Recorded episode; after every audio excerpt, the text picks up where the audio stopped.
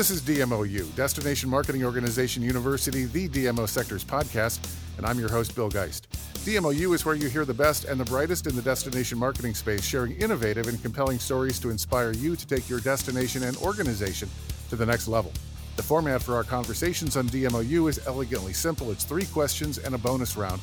And this episode is sponsored by Destinations International, which is making plans to convene the DMO sector's leaders at the 2023 CEO Summit April 3rd through 5th in Victoria, BC. You can join your industry colleagues as you continue the journey to navigate and overcome the complexities of the past three years. You can enjoy and learn from inspirational conversations with your peers, share your experiences and concerns in a setting of openness and trust, and you'll be provoked, prodded, and challenged to explore the most pressing leadership and industry issues through remarkable keynotes, hot topic presentations, breakout sessions, and panel discussions. It's the CEO Summit in Victoria April 3, 4, and 5. To learn more, go to destinationsinternational.org. And now it's on to our show. As the Senior VP of Travel for BVK, Victoria Simmons' expertise is understanding the cultural and consumer behavior trends that are driving the travel industry forward.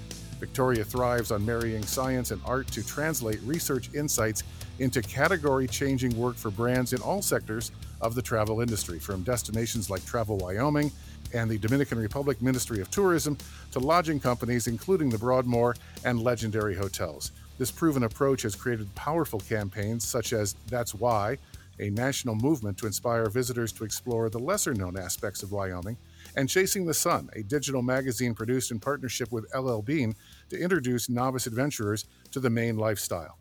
Victoria is passionate about advancing the industry and is regularly consulted as a thought leader on marketing, innovation, and consumer behavior. Her insights have most recently appeared in the Wall Street Journal, Washington Post, Forbes, Media Post, and she's appeared at U.S. Travel Association's ESTO conference. Victoria Simmons, welcome to DMOU.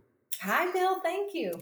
Hey, before we begin, I want to thank you and the team at BVK for inviting me to be part of your Tailwinds video series during the height of COVID. It was fun to ideate with you and Kevin. And also, it was just a joy to discover the very cool Sanjay Sood. So I just love the way that dude thinks. So thank you so much for including me in that. And uh, I, am not even sure it's available still online, but if it is, tell us where to find it. Yeah, you can go to bvk.com slash tailwinds. That's still a series that's available. And, you know, always love to be able to collaborate with people like you, Bill, who are, I feel like always kind of pushing DMOs forward and to think about innovative new ways and to bring insights from other categories. So, you know, just like we brought in Sanjay from Stanford Business School, it was great to collaborate just with people, you know, across the industry and, you know, collaborators from other industries as well. Well, and that's what I loved about the whole series was bringing in people that were outside of the absolute kind of confines of DMO land. And Sanjay certainly was and made me think. So thank you again for that opportunity. So last December, BVK released your 2023 trends predictions for the travel industry. And I was immediately struck by how they really mirror some of the societal trends that were predicted a number of years ago by Roy Williams and his 40 year pendulum theory. So, for those not familiar with the pendulum theory, Roy has identified that for hundreds of years, society drifts from a focus on me to we roughly every 40 years. And then it goes back to me 40 years later. 2023 for Roy is the zenith of we. It's as far into we as we're going to get and now the pendulum starts to swing back into something that is a bit more balanced. Now it's going to take a number of years, obviously, but that balance kind of was mirrored in some of your uh, research. So I saw hints in the BVK trends that indicate that travel is is headed back to me as well. So for the first question, the BVK trends include the recognition that we are going through an online identity crisis. How should destination marketers respond to this schizophrenia? So, first, Bill, I want to commend you for actually reading the trends. I know, right? So, so many of, of them come out at the beginning of the year that sometimes I feel like we get overwhelmed and overlook some of them. We try to be really purposeful about understanding cultural trends because that's really what's driving right what we see on the travel side and I love that you were able to connect that to some of, you know, some of Roy's work. You know, when you and I first talked about this pendulum shift to me, I don't know how I felt about that. I come I came away kind of from that initial conversation thinking when we say the word me, it feels very self-centered and self-serving. Um, so I've been thinking a lot about that and how that manifests in some of the trends we were seeing. And, you know, for me, I think because the pendulum is just beginning to shift more toward me, um, we're seeing that look inward towards self actualization, self betterment, and thinking about how we can be the best versions of ourselves and how that might impact people in the planet. So I think there's still very much a community minded focus as we begin to reflect inward. And I think we kind of sort of see that with this maybe what we're calling an online identity crisis this idea that the fusion of our worlds between online and our impersonal identities continue to just really become very prevalent as we see you know the metaverse and VR and social media there's there's no shortage of ways for us to express ourselves digitally but I think there's some negative uh, impacts and some opportunities that marketers really need to be aware of when we think about that sort of identity crisis. Um, I think some of the positive aspects of that we see with our younger generations, you know, 62% of millennials and 60% of Gen Zers think really hard about how they want to represent themselves online and thinking that that may be more important than, you know, their real life self. Um, we see that in the way that they consume and interact with the digital world. Um, 55% uh, agree that consumers have trouble. Um, one of the negatives is that you know consumers do have trouble determining fact from fiction online. I think that's prevalent in maybe some of my generation. Gen X and older generations don't seem to understand or thrive as much you know going seamlessly between the online and offline uh, real worlds that some of the younger generation that just comes naturally to them and they seem to thrive in that space. I hear what you're saying when you say that you know the pendulum going towards me feels a little like ooh because i think many of us remember the me era 40 years ago and that was the zenith of me and the zenith either side the zenith of me or the zenith of we for roy williams is bad the zenith is when we say okay enough of that let's get back to what's really important and right. so we've got a number of years obviously we've got 40 years until we get to the absolute end of rational me and it gets to the point where we just go oh enough enough enough let's let's get back to being a society that that cares about one another and so, you know, I think we've got an interesting path going forward. I mean, we're we're not out of the woods on we yet, but mm. I don't think that we have to fear the the me side of it. But I think there's, as you're saying, I think there's some real interesting opportunities for us to tap into marketing a message that says, "Be yourself." whatever self that is, your digital self or your real self. So the BVK trends also point to this year's travelers being more intentional and responsible, which, after the irresponsibility of the past three years, is a welcome sight.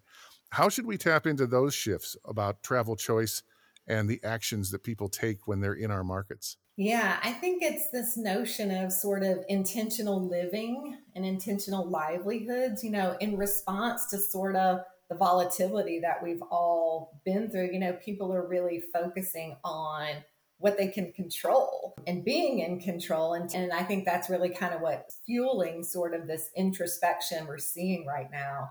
And that's looking for balance across all aspects, you know, of our lives you know, we see that people are really reporting that they want to feel more present every day, more present with their friends and their families. They want, you know, a much greater work life balance. In fact, you know, many people say that, you know, 64% of people in a you know recent GWI survey say that work life balance is just the second most important thing behind being compensated in terms of salary. Wow. So we're definitely seeing a shift to understanding what's important to us personally and how that might manifest in the way that we go, you know, and live our lives. And I think that certainly has big impacts for travel.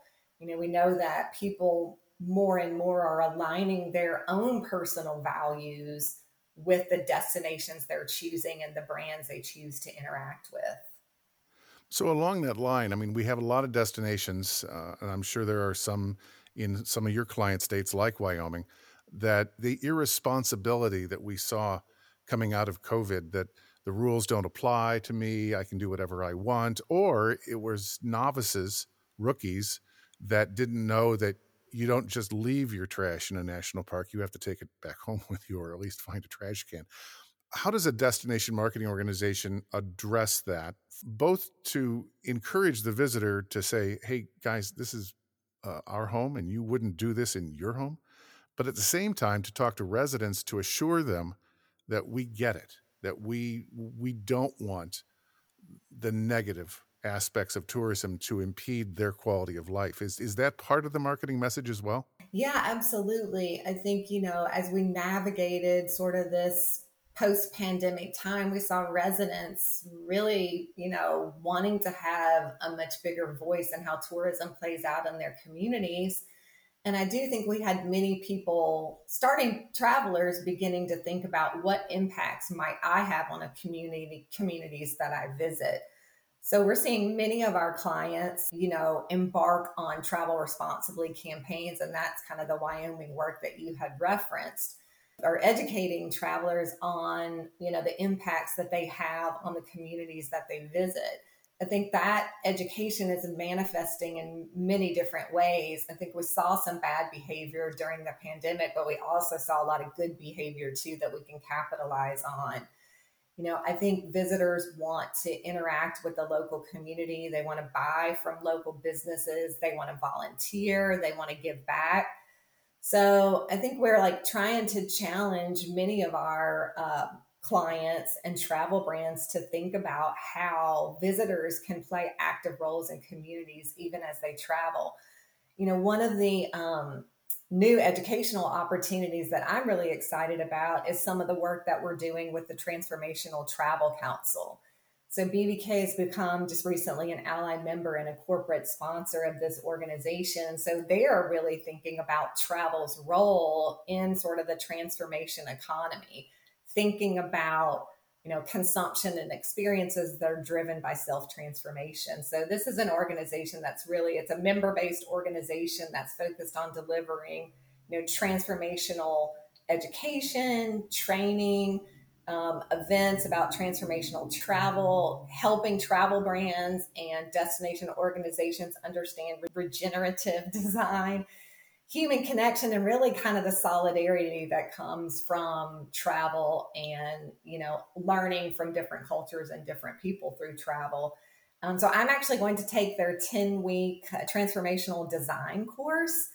So i'm just really excited about learning tangibly how to teach clients and travel brands about how to think about experiences that are transformational for people but also regenerative for communities and the planet.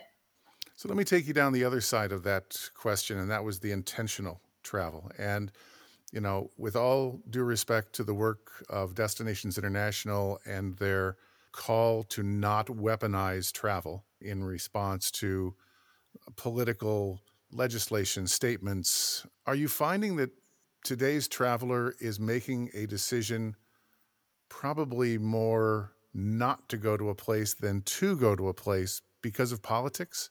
Or is that really the realm of convention planners saying, okay, we're not going to do that state because you just came out against women's rights?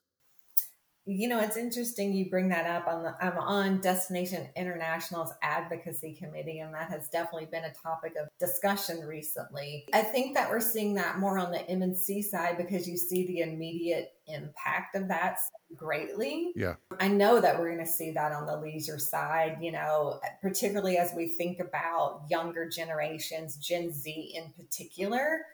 They are, um, a generation that is very focused on inclusivity and welcoming brands, organizations, communities. And it's going to be a hard stop for that consumer in terms of really aligning themselves yeah. with destinations that reflect those inclusive values. But I do think there's a lot of things that you know destination marketers and travel brands can do to lean into the positive things that they are doing to foster that kind of inclusive and you know connectivity and being just you know really honest and transparent with how they're working through those initiatives with their city managers county managers governors at the state level. Um, i think transparency is going to be key to kind of working through some of those issues. Okay so third question outside of the trends deck that listeners can access on bvk.com you're also seeing you told me a significant shift in the way that Gen Z travels. Now, every generation travels differently, but you're of the mind that this is a monumental shift of how Gen Z travels that you think is going to transform travel for all the generations. Tell us what you're seeing. So, yeah, this is a topic that I'm just completely and utterly fascinated by. you know, Gen Z now spans numerous life stages from teenagers to college students, young professionals. They're the most diverse generational cohort that we have seen to date. And only 53% of this generation is non Hispanic white. Um, so, obviously, we understand why inclusivity is so central to who they are, but it's sort of this innate value of inclusion that really informs their perception of organizations and brands. And, you know, we've already talked about them being really passionate about the types of brands and experiences and communities that they're going to connect with. One of the other things that I find so fascinating about this generation is kind of their design aesthetic, right? We're all marketers, and this sort of polished and professional way that we all represent our brands is countercultural to this new generation, which granted they have been traveling with families and they're just emerging as a new travel audience for us, but they really place a lot of value on realism. Mm-hmm. Um, you know, they're drawn to the imperfect and the authentic. And, you know, we see that in the way that they visually express themselves you know their design aesthetic is bright with clashing colors you know collage and layers and unretouched and low resolution imagery and messy backgrounds and you know photo dumps and you know just being really down to earth and conversational in their language and being so much more candid and ironic with their humor and the way that they communicate. I think these are things that you know, client side and even agency side, like we will begin to struggle with. It's just fundamentally different than how we represent brands. You know, part of understanding that will be hiring young people into our organization who naturally know how to make these types of connections. Um, you know, 55% versus 45% of Gen Zs prefer to see people living realistic, balanced lives versus seeing people achieving all of their hopes and dreams. They're just much more realistic with the way that they approach life. So, is there then hope for those communities that are a little long in the tooth? the communities that maybe 10 years ago, when we would go in and do strategic planning, you know, one of the goals would be we've got to work with government and property owners to clean this place up because it looks like shit. and is there hope then for these communities that have not cleaned up? yeah, I mean, I think so. I think, you know, there's a migration with this emerging audience from, you know, the familiar to the novel. You know, because they are just craving this connection with, you know, cultural roots and with people and expanding sort of their mindset that they, you know, aren't necessarily going to visit the icons that past generations did. They don't travel with a list of things to check off. So I think they're looking for those novel, off the beaten path experiences. And, you know, those are the very ones that destination organizations, you know, are always challenged to try to highlight and get people to understand. And I think, you know, too, when we think about balancing visitor volume and trying to think about how do we disperse visitors into lesser known right. areas, it plays right into exactly what this audience is looking for. Yeah, that's great. Perfect. Well, thank you so much. Great insight. Can't let you go until we do the bonus round question. And we share okay. a number of pet peeves about travel because we do it a lot. Those that follow our friend Amir Eylon from Longwoods knows that he constantly is posting pictures on social media of people who put their stinky feet up on the bulkhead of planes. That's just his thing, right? I created a series a number of years ago of 22 rants that I called Air Laws, in which I call out the worst of the worst behaviors in air travel and suggest punishments that will likely never ever happen, but they're kind of fun to imagine. Oh, anyway, you share our penchant on pet peeves in travel. So, what are some of yours? Okay, so I'm warning you, I'm coming off of three weeks of travel in a row. It's probably like a, a, heightened topic for me right now. But um, I think people who do not open the window on the plane, I don't know how we gravitated toward a society. Isn't that fascinating? All the windows yeah. on the plane are closed. So I'm lucky I get to travel to a lot of amazing destinations, but who wouldn't open the window when you were flying up the Potomac into Reagan in DC and to see all those fabulous memorials yeah. or flying over Lake Tahoe or the Colorado Rockies? You know, so many iconic, gorgeous, like flying into Jackson Hole up through the Teton. I mean, you're literally flying through Teton National Park and still the windows are closed. So, I am just fascinated by that. And I would love to go look at up your punishments because I think we you should add this one to the list. I think we've just identified Air Law 23. Which people can find on my blog. I didn't say that at the outset. But you know, I have also thought about that. And I, I almost wonder if it didn't come about when all the airlines said, please close your windows because it's summer and it helps keep the plane cool and then uh, now we realize that a lot of people maybe don't want to look out the window because they're scared flyers. So they just leave it down. Because I mean, the first thing I do is I put it back up when I sit down in my seat if I'm a, uh, on the window side. I think it all started then. Yeah. But yeah, you're, you're right. It drives me absolutely crazy. I like that you're giving people the benefit of the doubt, Bill. Maybe they're scared to look out the window, but that sure, certainly didn't stop anybody from flying for the past 50 years. So any other pet peeves from your past three weeks? In the past three weeks, have been reflecting. You know, we work in travel and sometimes we take it for granted. And I actually have been reflecting on, I mean, what a great job that I have that I get to meet with destination marketers across the country. That I'm in such amazing destinations. You know, as part of my travel, I've gotten to ski Deer Valley and Park City. I've gotten to go for a hike you know, in the snow in Lake Tahoe just in the past couple of weeks. I mean, just what a wonderful job I have actually is what I've really been reflecting on. Yeah. When people ask me, you know, what's the worst part of my job? And I say, well, it's air travel. And they go, yeah, you know, the airlines. I go, no, no, no, no. I said, the airlines do a magnificent job on the most part. And I'm a Delta guy and I give them props all the time.